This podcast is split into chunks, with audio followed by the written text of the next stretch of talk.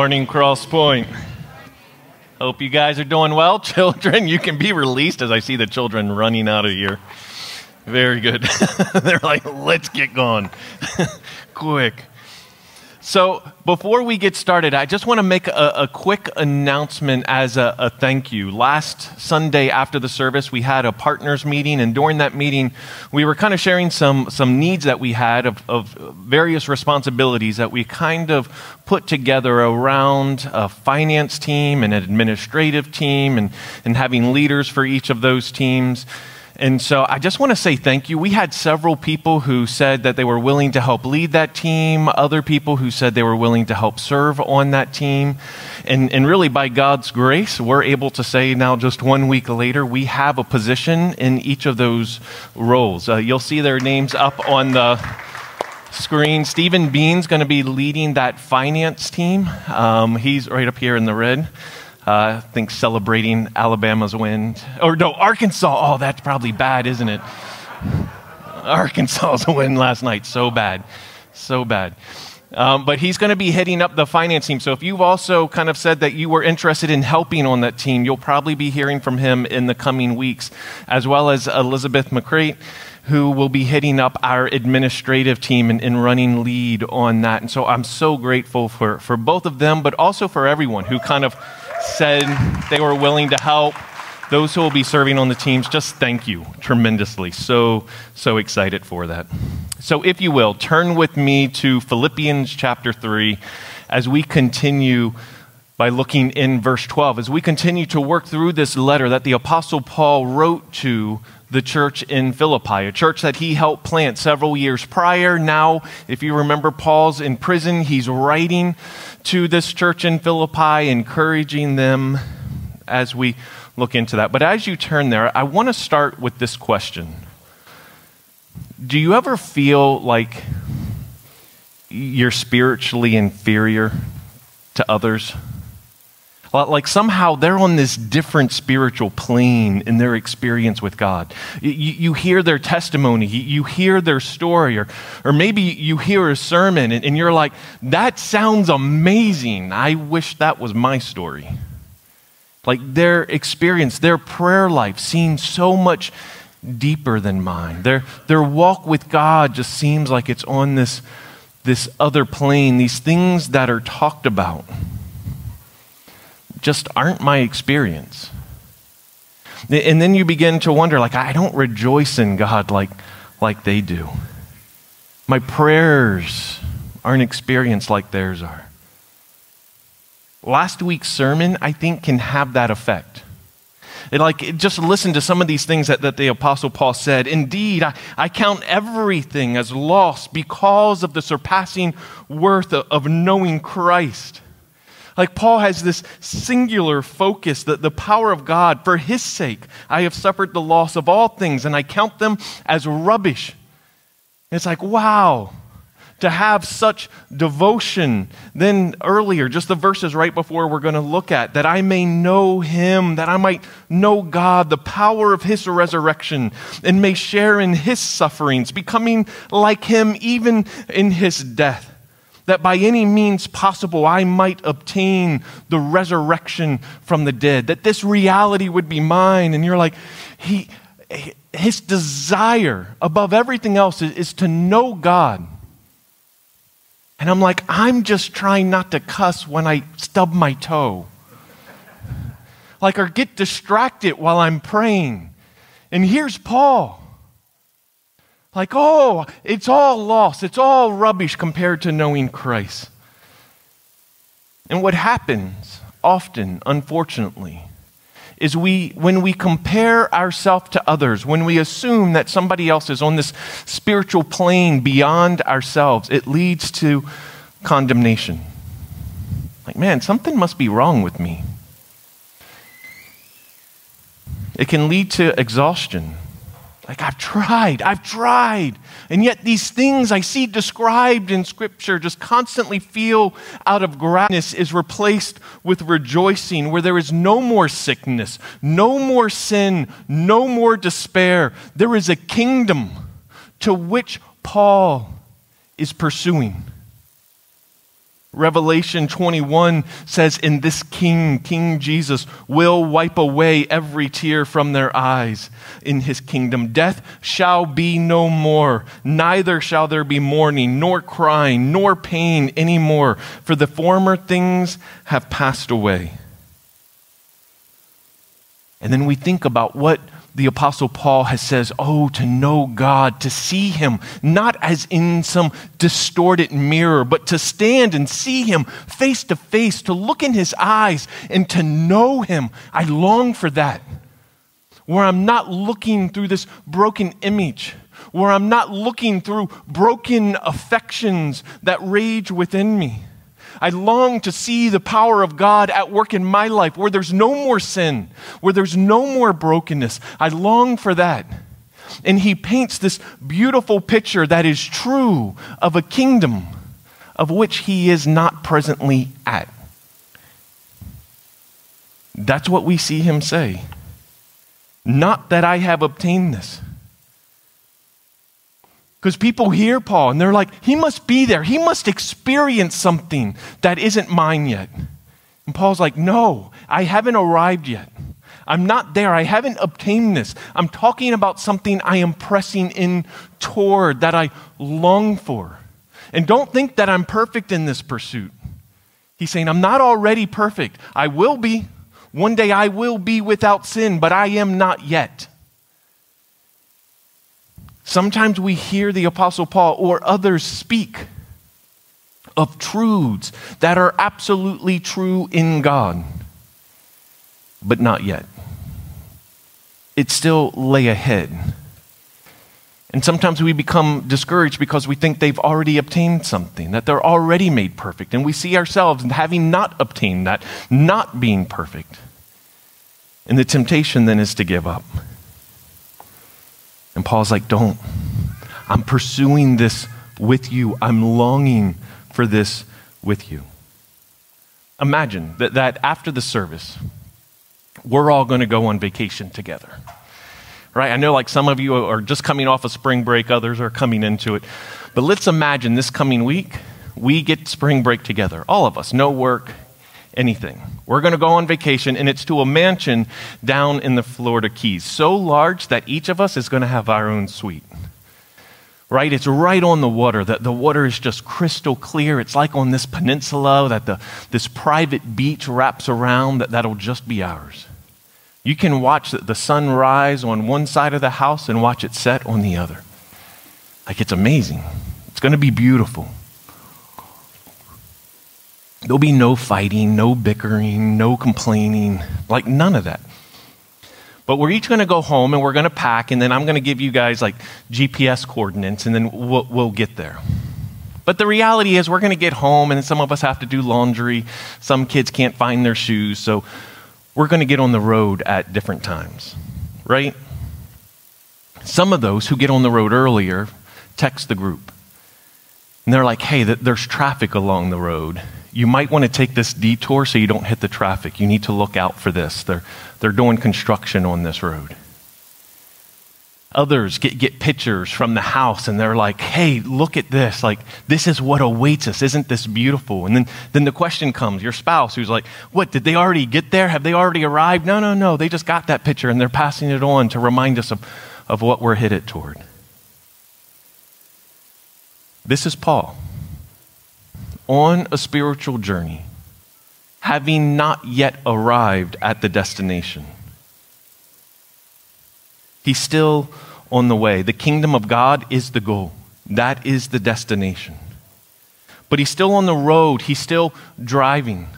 He's telling us, like last week, hey, look out. There's things to look out for on this path. Beware but keep going. I'm still on this path. I haven't arrived yet. I'm not there, but I'm still going. Keep going. I'm not made perfect yet. I haven't arrived. Even later, in, in, another letter that Paul wrote to the church in Rome, he says, It's like this war is raging in me that I don't do what, what I should be doing. And then I want the things of God, but then sometimes I want the things that God says not to want. And he's like, I can't wait till one day this raging within me is put to death once and for all when I enter the kingdom of God. Now, that we can resonate with, can't we? And say, Amen. To that day, that is what the Apostle Paul is calling us to. To the one who's discouraged, to the one who looks at Paul and, and hears everything he says, and that's beautiful, Paul, but you're like on some other level than I am. Paul's like, I'm not. I haven't arrived. I'm not there yet. I'm not perfect. And it's this reminder, but, he says, I press on. I press on to make it my own. I'm still headed in that direction. I haven't abandoned the path. I'm not going someplace else. I am still headed to the destination that we talked about when we were together. And now we're, we're separate. That's what he's saying. When he was together, he called them, Go with me. Uh, join me in this epic journey to the kingdom of God. And now they're separate. And he's writing them and he's like, Keep going. I'm still headed there. I'm not there yet, but keep going is what he's going to say. There is a determination to press on, to, to make it my own, to make every effort, another translation says, to, to take hold of it. I'm still driving. He's like, Look, there's been delays, there's been accidents, there's been fender benders. I totaled my car multiple times, and I rented a new car, and I'm still going. See, that makes more sense to us than like a shipwreck right? Because he talks about shipwrecks, but I don't know the last, like, besides a cruise, like, when are we on a ship? But imagine you're driving and you're like, I got in an accident, now what? He's like, I kept going. He got in another accident, now what? Kept going. Do you see the determination? This is what he's saying. But I press on to make it my own. I'm headed in this direction. Nothing can stop me. I'm going to keep going. Yes, there's been hardship. Yes, there's been difficulties on the journey, but I'm still going. Why? Why did Paul have such a fierce determination? Why was it that after accidents and after detours and roadblocks, and again and again, Paul keeps saying, but I'm going to keep going. I'm going to keep going. I'm going to take hold of this because because Christ Jesus has made me his own.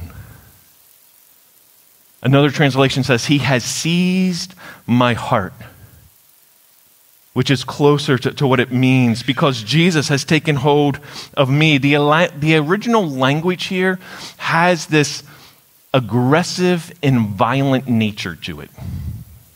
Of, of how it's saying this, for him to take hold of our hearts. It, it's drawing from sports and military language. And we see this like even today. Oh, it's like a battle on the gridiron sort of thing. Like we use these warlike terms when it comes to sports.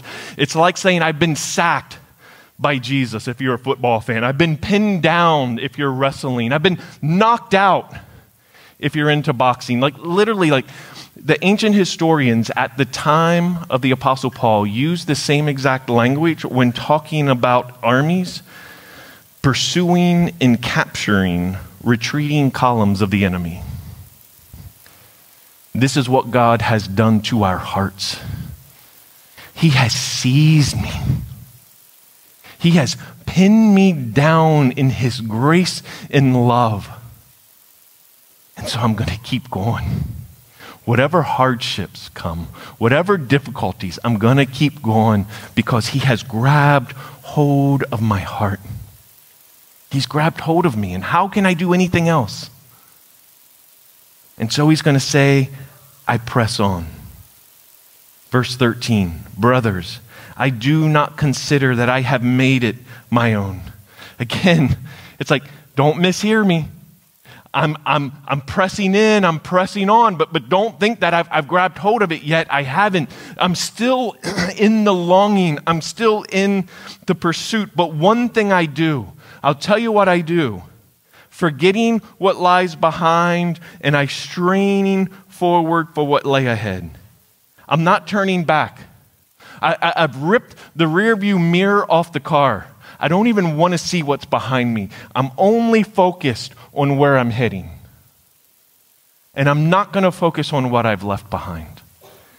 This is, is what he's saying. My heart and my mind are fixed on where I'm headed, forgetting what lies behind, straining forward to what lies ahead. Verse 14 I press on towards the goal for the prize. The prize.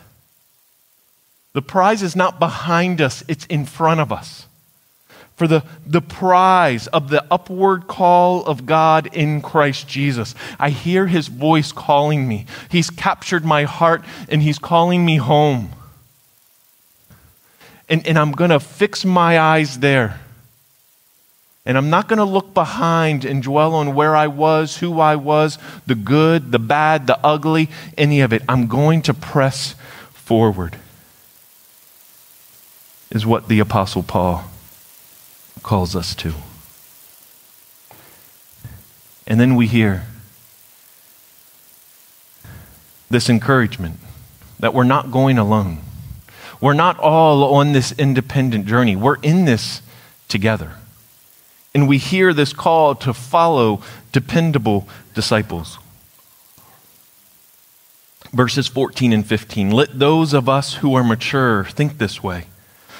And if in anything you think otherwise, God will reveal that also to you. Only let us hold true to what we have attained.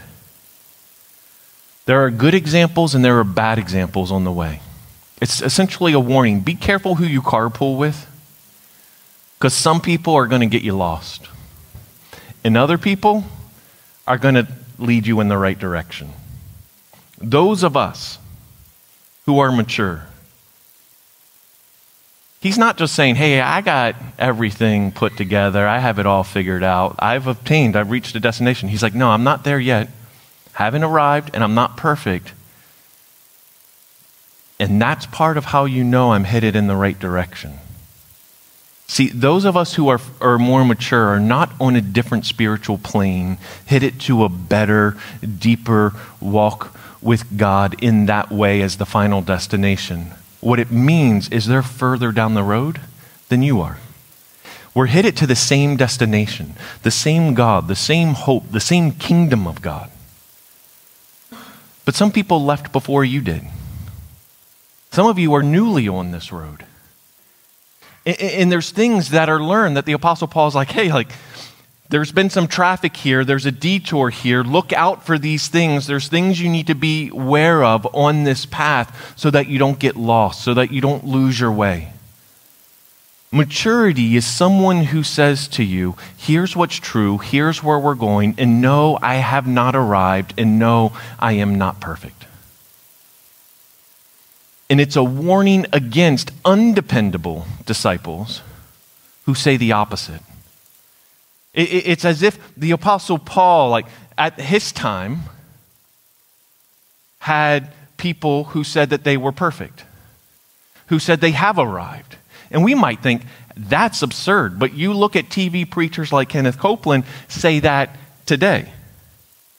That he says the world shortages, this is what Kenneth says, shortages have no effect on someone who has already gone to heaven. Like I've already arrived. Therefore, things like sickness and poverty, they have no impact on me. They have no effect on us here because I've made Jesus Christ Lord. And look at what Paul says. No, this is false. Their end, it says in verse 19, is destruction. Their God is their belly, and they glory in their shame with mind set on earthly things. Paul's like, beware. There are untrustworthy people who claim to be heading in the direction, who say, follow me, and don't. Because if someone says that they have it all figured out, if they say that they're perfect, they've gone to heaven, and if you follow them, there's no sickness, there's no poverty, there will be wealth and there will be health. And Paul's like, no. I had sickness and I had suffering and I had shipwrecks. And God is good and He sees my heart, and we're going there together. He's like, listen to them, they are mature. Beware who you listen to on the journey. Because not all who claim to be disciples or pastors or leaders are. Paul is extremely strong in his language here. But then there's this shift. Not only is there this like press on, push on, but there's this calling. There's this side that, that where Paul takes this in verse 20 that should beckon us forward. But our citizenship is in heaven. But our citizenship is in heaven. But await a Savior, the Lord Jesus Christ. Think, think of this for a moment. The destination, this kingdom of God to which we're called. It's not merely a vacation home. It's not just for a week and then a return to, to normal life. This is a calling home. Like, Kirsten and I served overseas as missionaries for about a decade.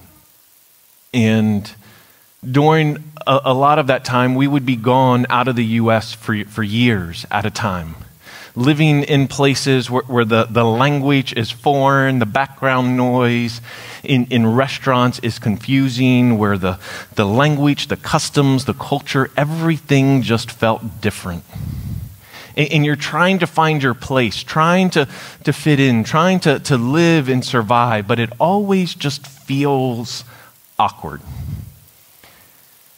And then after several years, we would come home and we would fly into Dulles International Airport outside of DC. And like I, there was like a special place for that airport. And, and we would come in and we would hand our passports as we had to numerous other countries. And they would look at it and they would say, Welcome home. When you even understand the language in the background.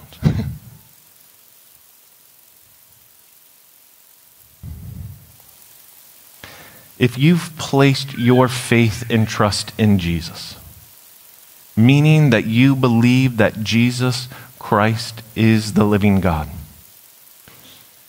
that he died on the cross for your sins, that he rose from the dead on the third day. If you have believed on Jesus, you are a citizen of heaven. That is your home. And Paul's reminding us of this. We're not headed to some place that is foreign. We're not headed to some place that is different. We're headed to the place we were created for, that we were made for. When, when there's no more sickness, where, where there's no more sin, the brokenness in our bodies, the brokenness in our relationships the sufferings that we have endured along the journey all melts away.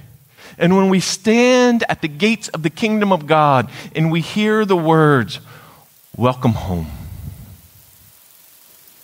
This is what it means to be citizens of heaven. Therefore, because of this, my brothers, Paul's going to give us a command here in verse 4 1. But he gives six descriptions of his affection for his hearers. Look at this. Therefore, my brothers, whom I love, whom I long for, who are my joy, who are my crown, who, who are my beloved, stand firm in the Lord. So, as we're on the road, not yet there, right? We haven't arrived. We're not perfect. We still live in the uncomfortable reality of the war raging in us and around us where it feels uncomfortable and it's difficult. It's like stand firm in Christ, who's, who has seized our heart and who is calling us home. Stand firm in Him. Don't compare yourself with others and be tempted to quit simply because they're further down the road. We're headed in the same direction. Look to Jesus in humility. knowing that you haven't arrived yet. No, you're not perfect. No, you don't have it all figured out. But Christ, who has seized your heart, is calling you home. I want to encourage you to reflect on three questions this week and even take some time this morning. That before we partake of the Lord's table, following this, to, to think on this. Like, first, in what ways do you currently feel discouraged in your spiritual journey? And, and I want to be careful because, in, one way, for those who have not yet placed your faith and trust in Jesus, there's this idea of like, you'll hear Christians talk about a relationship with God. And that's the first step of having our heart seized by Him. So if you're like, I hear Christians talk, the first thing to do is that there is a difference. And it begins with confessing our sin, confessing that we have fallen short of what God has called me to be and do, to confess that before God, and to place my faith and trust on Jesus Christ. That is what initiates and begins that relationship with God. There is a difference there. But then for others who may be newer on the journey of walking with God, and you hear others who you consider more mature, but you're like, man, they just seem to talk about something that isn't, doesn't seem to be my experience.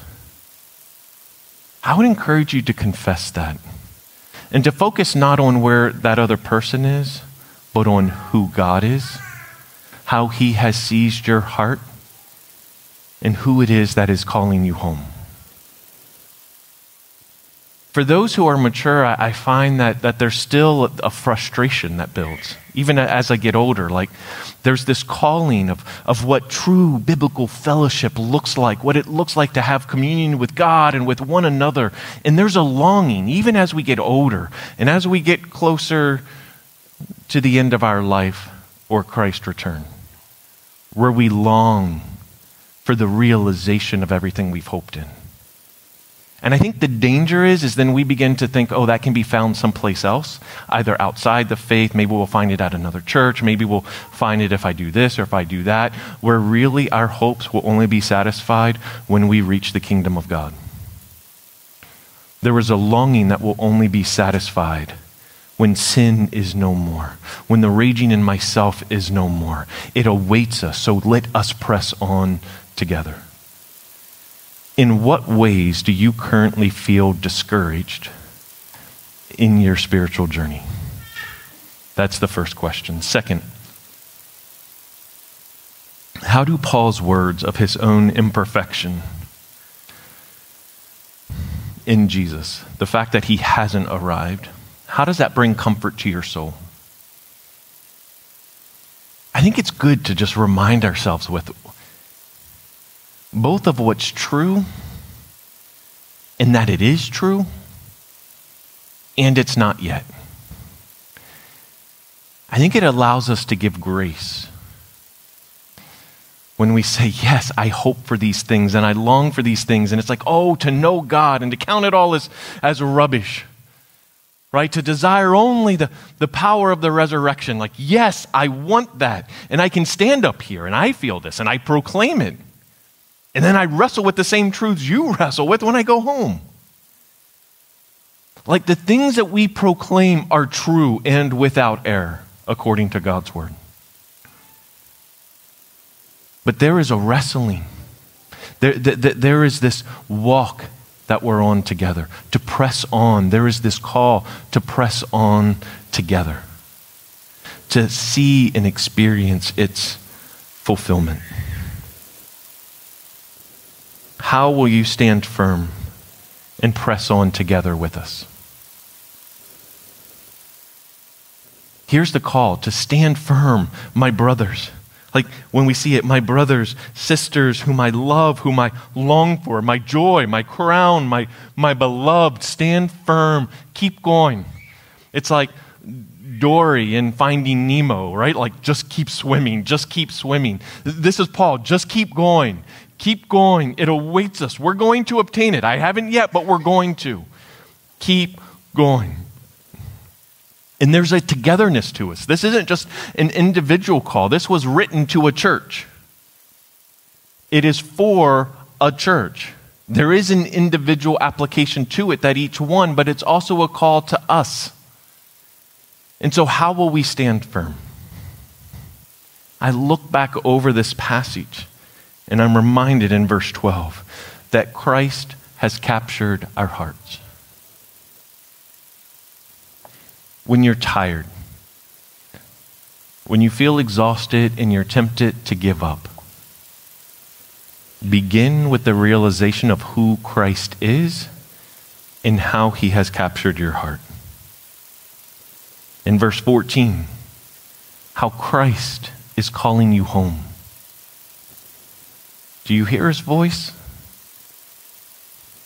The, the longing, no more sin, no more sickness, no more brokenness, no more tears, no more injustice. Home. Walk together. Verse 15 Follow the example of the mature. Beware of the immature who think they have already arrived. And let God stoke in your heart a courageous commitment to stand firm and press on. Let's pray.